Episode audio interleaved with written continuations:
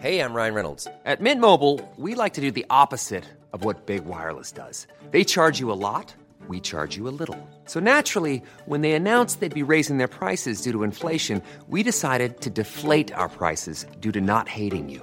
That's right. We're cutting the price of Mint Unlimited from $30 a month to just $15 a month. Give it a try at mintmobile.com slash switch. $45 upfront for three months plus taxes and fees. Promo rate for new customers for limited time. Unlimited more than 40 gigabytes per month. Slows. Full terms at mintmobile.com. Hey, I'm Ryan Reynolds. At Mint Mobile, we like to do the opposite of what Big Wireless does. They charge you a lot, we charge you a little. So naturally, when they announced they'd be raising their prices due to inflation, we decided to deflate our prices due to not hating you. That's right. We're cutting the price of Mint Unlimited from $30 a month to just $15 a month. Give it a try at mintmobile.com slash switch. $45 upfront for three months plus taxes and fees. Promo for new customers for limited time. Unlimited more than 40 gigabytes per month. Slows. Full terms at mintmobile.com. Many of us have those stubborn pounds that seem impossible to lose, no matter how good we eat or how hard we work out. My solution is PlushCare. PlushCare is a leading telehealth provider with doctors who are there for you day and night to partner with you in your weight loss journey. They can prescribe FDA-approved weight loss medications like Wagovi and Zepbound for those who qualify. Plus, they accept most insurance plans. To get started, visit plushcare.com slash weight loss. That's plushcare.com slash weight loss. Henry läser Wikipedia.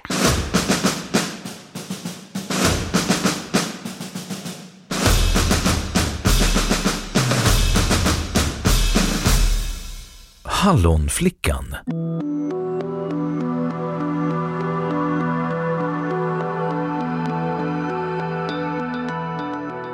Hallonflickan är ett skelett som påträffades 1943 i en mosse fem kilometer söder om Falköping på Falbygden i Västergötland. När man undersökte liket upptäckte man att hennes mage var full med hallonkärnor. Hennes sista måltid hade varit stora mängder hallon. Det har spekulerats i hur hon dog och varför. Det började på Rogestorps mosse den 20 maj 1943. Carl Wilhelmsson höll på att gräva torv i mossen under andra världskriget då det var svårt att få tag på kol och koks till bränsle. Nere i bottnen av torvdiket såg Karl delar av ett skelett. Först något som liknade en hand, sedan en skalle och en underkäke. Fyndet blev anmält till polisen. Det kunde röra sig om ett brott, ett mord. Men landsfiskalen Hammarsson avskrev ärendet. Skelettet måste vara rejält gammalt eftersom det låg så djupt ner. Man lämnade därför över till överlärare Hilding Svensson som var Riksantikvariens ombud i Falköping. Det hela såg komplicerat ut och Svensson skrev i sin rapport till Riksantikvarien i Stockholm så här.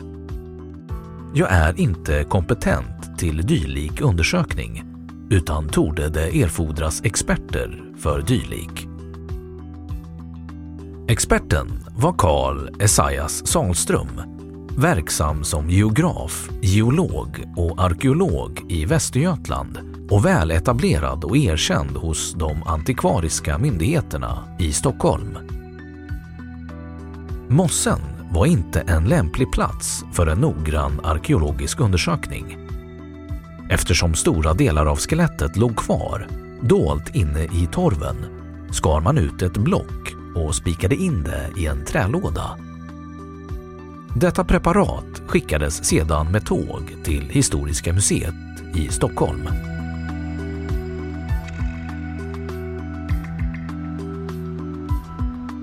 Undersökningar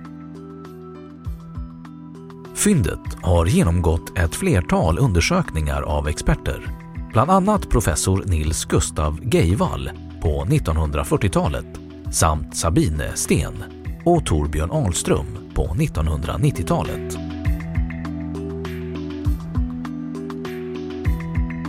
–1940-talet Åldersbestämning med pollenanalys visade att liket var drygt 4000 år gammalt.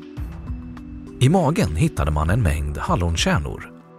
Man kunde därför dra slutsatsen att döden måste ha inträffat under sensommaren, juli till augusti. Detta är unikt i Sverige eftersom mosslik som man har hittat normalt sett hamnat i mossen på vintern.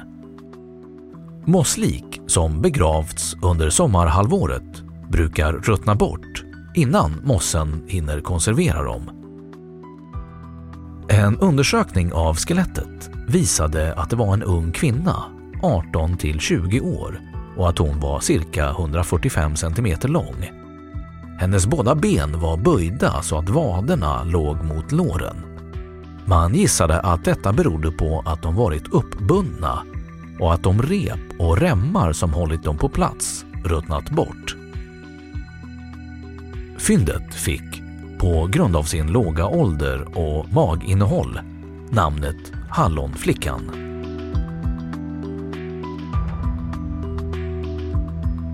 –1990-talet. En ny datering, den här gången med kol-14-metoden, flyttade tillbaka Hallonflickan cirka 1000 år i tiden. Döden inträffade sannolikt mellan år 3105 och 2935 f.Kr. under sensommaren under yngre stenåldern. När torvmaterialet undersöktes hittades rester av cirka 2-3 mm stora sötvattensnäckor. Snäckorna visar att hallonflickan fallit i öppet vatten i en kalkrik sjö på grunt vatten. I samband med denna undersökning flyttades kvarlevorna och övriga fynd från en undanskymd plats till en utställning på Falbygdens museum.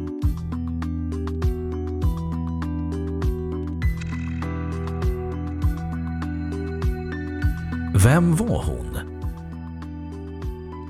Hallonflickans längd och ålder har jämförts med skelett från Slutarpsdösen, cirka 2,5 kilometer från fyndplatsen. Kvinnorna som finns i Slutarpsdösen är mellan 147 och 162 centimeter långa. Hallonflickans längd på 145 centimeter är ganska kort, till och med för en stenålderskvinna Kol-14-datering visar att flera av skeletten i Slutarpsdösen är samtida med Hallonflickan.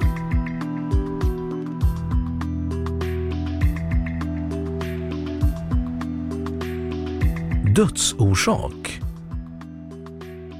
Snäckfyndet visar att det var öppet vatten och grunt i sjön där hon dog. Man kan med stor säkerhet utesluta olyckshändelser som drunkning eller att hon gått ner sig i dy. Det finns inga mjukdelar kvar av Hallonflickan och hennes skelett är inte komplett. Det är därför svårt att veta exakt hur hon dog, fast avrättning ligger förmodligen närmast till hands. Ett fynd som sätter fantasin i rörelse är att man cirka 6 meter norr om fyndplatsen hittat en tångepilspets det väcker frågan om någon sköt mot henne och hon var skottskadad eller rent av redan död när hon hamnade i sjön. Sannolikheten att pilspetsen och hallonflickan har något direkt samband är dock liten.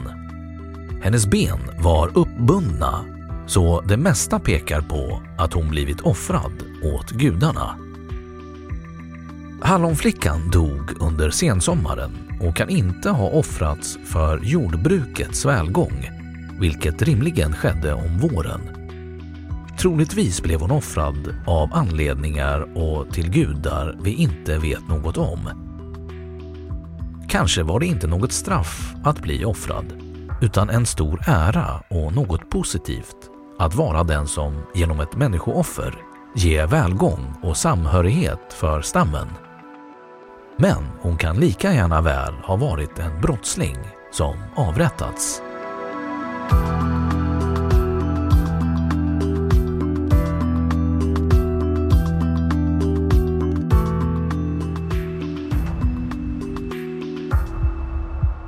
Då har Wikipedia sagt sitt om hallonflickan. Have catch yourself eating the same flavorless dinner three days in a row? Dreaming of something better? Well, HelloFresh is your guilt-free dream come true, baby. It's me, Gigi Palmer. Let's wake up those taste buds with hot, juicy pecan-crusted chicken or garlic butter shrimp scampi. Mm. Hello Fresh. Stop dreaming of all the delicious possibilities and dig in at HelloFresh.com. Let's get this dinner party started.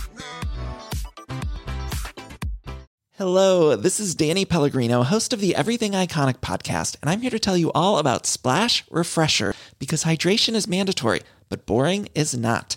Now, I love my water, but if I don't spice it up, I'm not going to finish what I took out of the fridge. That's why I love my Splash Refresher, which is flavorful, delicious, bright, hydrating, and zero calories. The wild berry flavor is my fave. No, wait, is the pineapple mango flavor my fave? You know what? All five craveable Splash Refresher flavors are my fave because they're so delicious. So get hydrated and enjoy it with Splash Refresher. ACAST powers the world's best podcasts. Here's a show that we recommend. The Real Housewives is a guilty pleasure for most, but if you're looking to not feel guilty about that pleasure, tune in to Everything Iconic with me, Danny Pellegrino, where I break down all the messy moments and behind the scenes antics of Bravo's popular franchise. And on Everything Iconic, I also interview celebrity guests like Kelly Ripa, Kiki Palmer, Drew Barrymore, Cameron Diaz, and more about their guilty pleasures, their past work, and so much more. So if you're pop culture obsessed and find yourself watching way too much reality TV like me, tune in to Everything Iconic with Danny Pellegrino wherever you listen to podcasts. ACAST helps creators launch, grow, and monetize their podcasts everywhere. ACAST.com. Och nu källhänvisning.